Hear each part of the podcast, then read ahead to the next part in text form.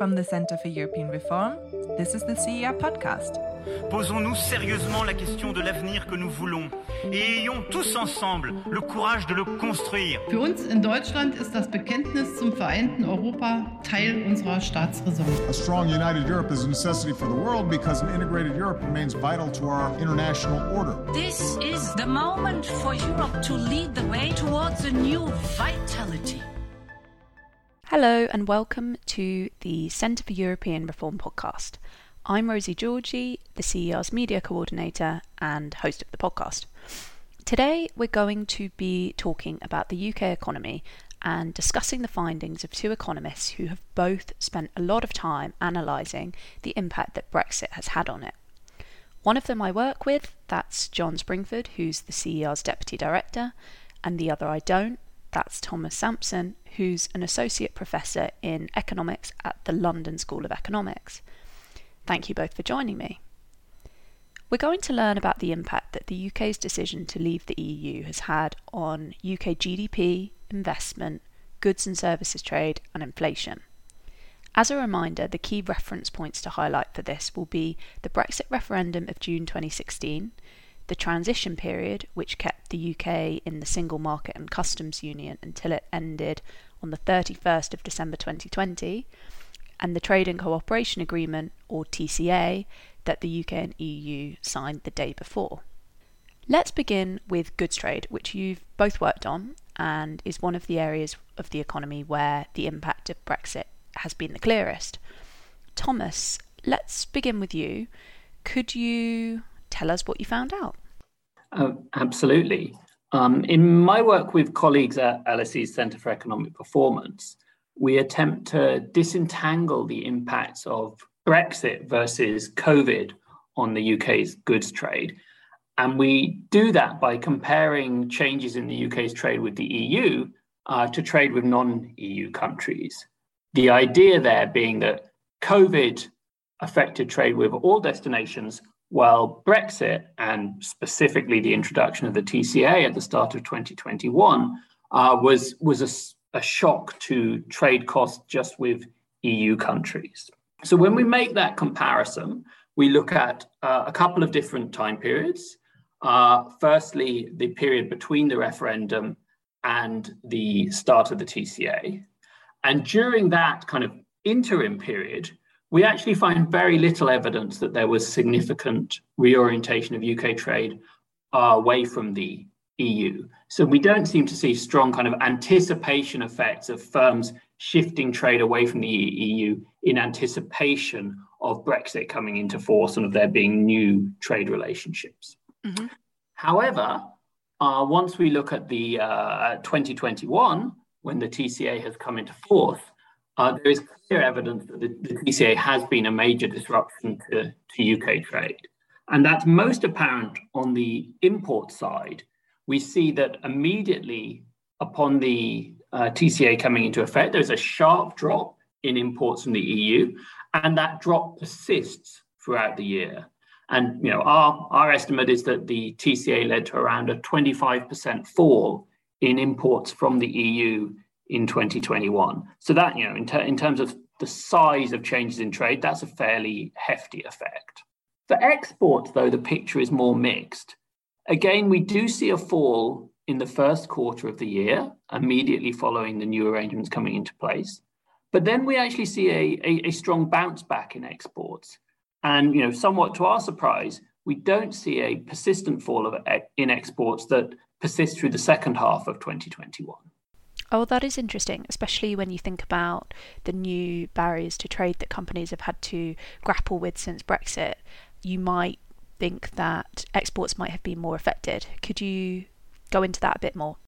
Yeah, that's a that's a really good good question because you know, as you say, there have been kind of a lot of reports of firms facing this this new red tape that the TSCA has introduced and kind of struggling to adapt to it. So, you know, when we when we first got this relevant, we decided to dig a bit more into the data and decide see if we could understand what was going on, kind of a bit under the under the hood, as it were. And interestingly, what we find when we do that is that if we look at the the number of trade relationships between UK exporters and EU importers. So that's kind of the, the number of products that the UK is exporting to different EU countries. We do see a fall off in that number of trade relationships uh, under the TCA. And you know what's what's kind of I think particularly interesting and important is that decline in the number of relationships is driven particularly by the destruction and the exit of low value trade relationships. So those relationships where previously there wasn't there wasn't a lot of value of trade, but trade was happening. A lot of those seem to have ceased to exist in the past year. Now that kind of begs the question of what's going on there. Um, and ideally, we'd like to kind of be observe, able to observe firm level trade and, and see how firms have responded to this shock. We don't have that data yet. But what we can say is that what we're finding, these findings are consistent with the idea that the impact of the TCA has been to create a new fixed cost of exporting for UK firms. So, kind of a, a, fixed cost that they have to pay in order to deal with the new red tape, the new customs paperwork that they now face. And the implication of this has been that smaller firms are not able to, it's, it's not profitable for them to pay that fixed cost. So, they've stopped exporting to the EU altogether, while larger firms have simply absorbed the cost and continued to export. And because it's the larger firms that drive overall export dynamics, that's why the you know o- overall export values have, have have kind of bounced back and be, been fairly uh, performed fairly well. But whereas the smaller firms, the, you know they're less important in terms of overall value, but obviously it's important for those particular businesses. Those are the ones that have been hardest hit. Mm, okay. Um, would you expect then smaller firms to um, just try and avoid that market while the large firms will keep absorbing that sort of fixed cost? My expectation is that it would be persistent, that if this fixed cost is there and the relationship doesn't change, that they will continue to stay out of the EU markets. But obviously, you know, we don't have any evidence on that, on that mm-hmm. yet. Okay. Um, well, thank you. Thanks very much for that, uh, for starters, Thomas. And how about you, John? If we could talk a bit about um, your research on, on goods trade and also, like Thomas mentioned, how have you got around um, isolating Brexit from the COVID impact? Well, there are two ways of dealing with COVID. You can you can compare EU trade to non-EU trade, like Thomas, which is a good way. Then you're only dealing with UK data, and the pandemic should both affect EU and non EU trade equally. So you're kind of isolating the impact of Brexit. The other way that you can do it is see the extent to which COVID is affecting the data and make judgments based upon that, which has been kind of my method. By the end of 2020, we could see that goods trade had reached its pre pandemic peak in most advanced economies, including in the UK, almost in, in the case of the UK. So I felt pretty confident that COVID was affecting advanced economies' good trade in a similar way. Um, and so my method was different to Thomas's. I can go into it in a bit more detail in a bit, perhaps, but essentially it's about finding the best comparison countries to the UK to see how their goods trade had done. And then because they haven't left the single market and customs union, they can provide a kind of counterfactual UK. Um, and if you do that, then you can see that UK exports have lagged behind those economies quite a lot. There's been a big goods trade boom um, in 2021 um, uh, uh, as uh, there was lots of pent up demand for goods, um, and some manufacturing plants have been shut down in the pandemic. Um, and according to my method, UK goods exports are down by about 16%. We don't know yet why my method and Thomas's spit out different results, so there's more to do. My my argument for for for my method is that it's a bit odd that the UK hasn't taken part in this goods trade boom, including in exports, um, and that the uh, the reason why you might see there being an impact on both UK goods exports to the EU and UK goods exports to non-EU sources as a result of leaving the single market and customs union, which is something that I find, um, is that some plants based in the UK have been serving both markets and they've been finding it a bit difficult to get hold of components perhaps from the EU. Imports have been difficult from the EU. And so that's made it generally more difficult for them to export both to the EU and the rest of the world. But I have no real data to back that up, just some circumstantial evidence. So we'll have to see. Uh, we'll have to see what's right. Mm-hmm.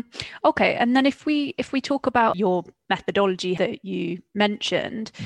um, could you talk us through that? How you found a um, a point of comparison for uh, the UK economy that we currently have, the the real one versus your um, economic model for one? Yeah, so the way that this works is it's called the the pretentious phrase for it is called the synthetic counterfactual method. Um, but following um, Benjamin Born and others who were the first to really use this in the Brexit context, I've been calling it the doppelganger method, or it should mm-hmm. be doppelganger method if I'm being properly German about it. But but um, I think we can anglicize it. Um, the way it works is you take 22 I, I, take 22 advanced economies because we need advanced economies because they're kind of similar to the UK. There's no point having uh, less developed countries which might grow more rapidly. Um, and then you train an algorithm to select a few countries from those 22 advanced economies whose economic characteristics are most similar to those of the UK. And the formal way of saying this is that a group of countries is selected with different weightings so that the difference between the group's data and that of the UK's is minimized up to the point of the Brexit referendum. So we end up with a kind of fake UK or what I call the doppelganger. The US makes up 31% of that in the, the case of GDP, because it's got a very similar economic structure to that of the UK. Germany makes up 15%, New Zealand 14%, Australia 5%. So it's interesting that lots of Anglophone economies who do have similar economic structures are the ones that the algorithm selects. And mm-hmm. then that's our synthetic UK that did not vote for Brexit or didn't leave the single market and customs union. And we can compare how the UK did against the doppelgangers. And I should say doppelgangers because I pre- created a different one for GDP, for investment, for goods and services trade. Mm-hmm. Okay, wonderful. That definitely um, clears that up. And so, if we talk about the models that that you constructed for UK GDP, investment, and services trade. Um, what did the results tell us, and um, and also how confident can we be ab- about these estimates of, of this alternate reality UK?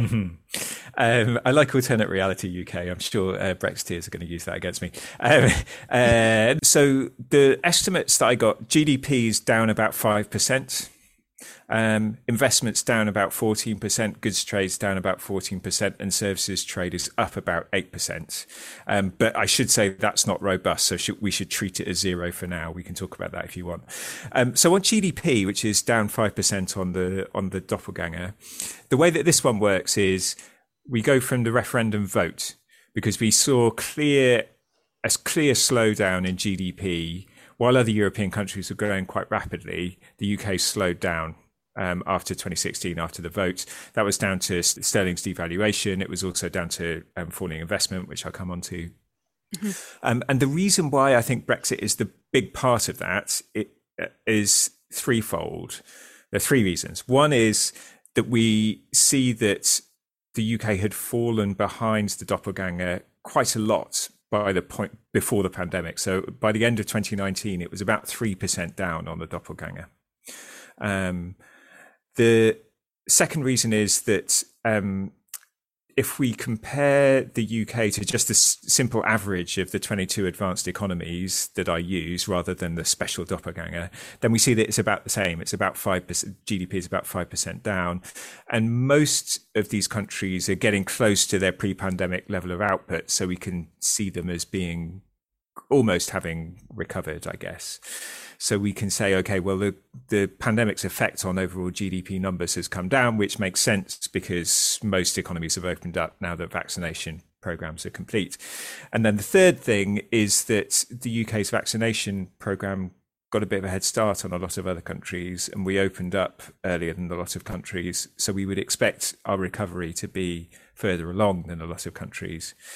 Um, so in that sense, I think we can say we can't say absolutely how much of that is Brexit and how much is COVID, but I think we can say with some confidence that the majority of it is Brexit. Okay, so what about the latest on investment and goods trade?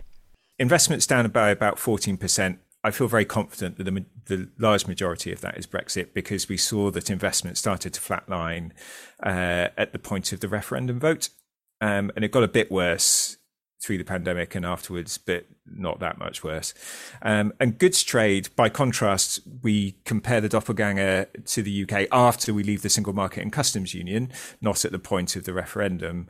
And there's a very clear effect where goods trade falls off. Um, and as I say, services trade, we should just not really take that estimate too seriously for now. Mm-hmm.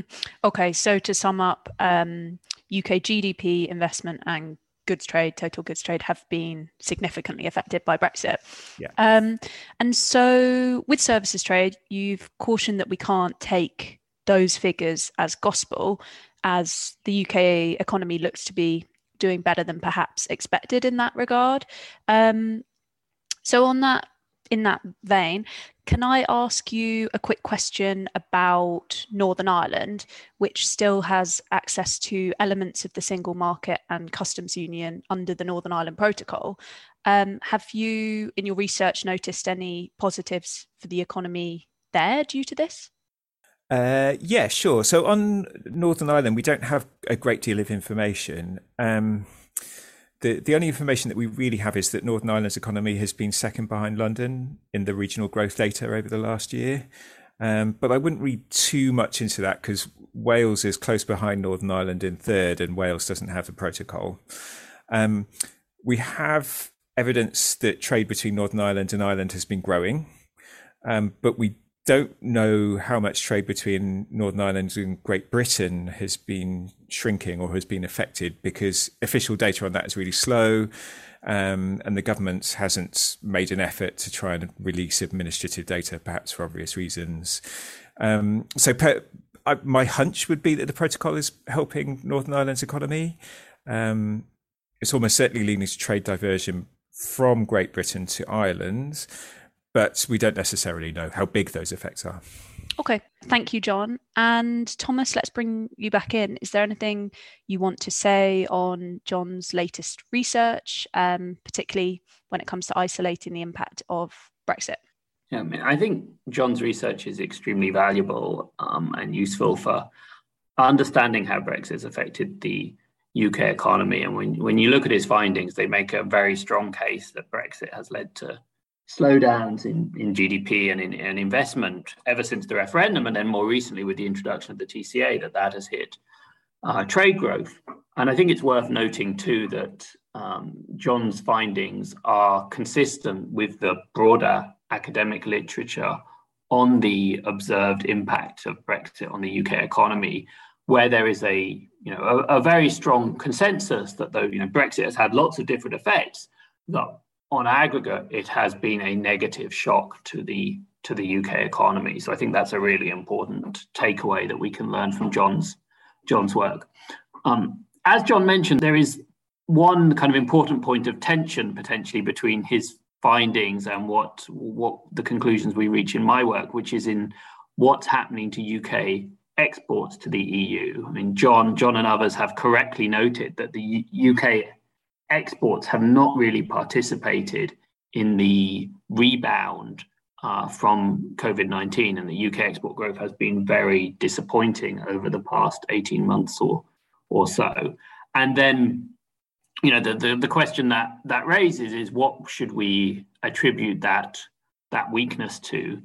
Is it uh, is it a Brexit effect? Is it something to do with the lingering effects of COVID?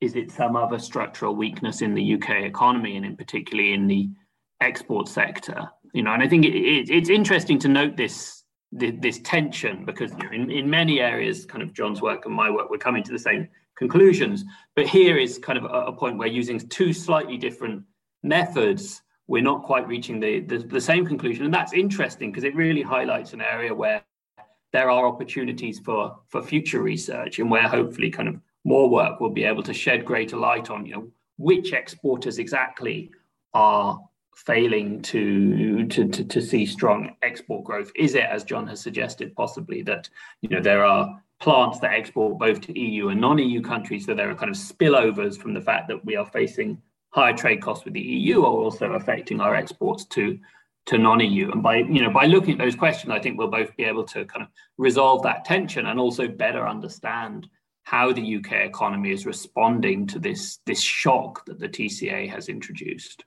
And um, as onlookers, we'll have to keep following both your work.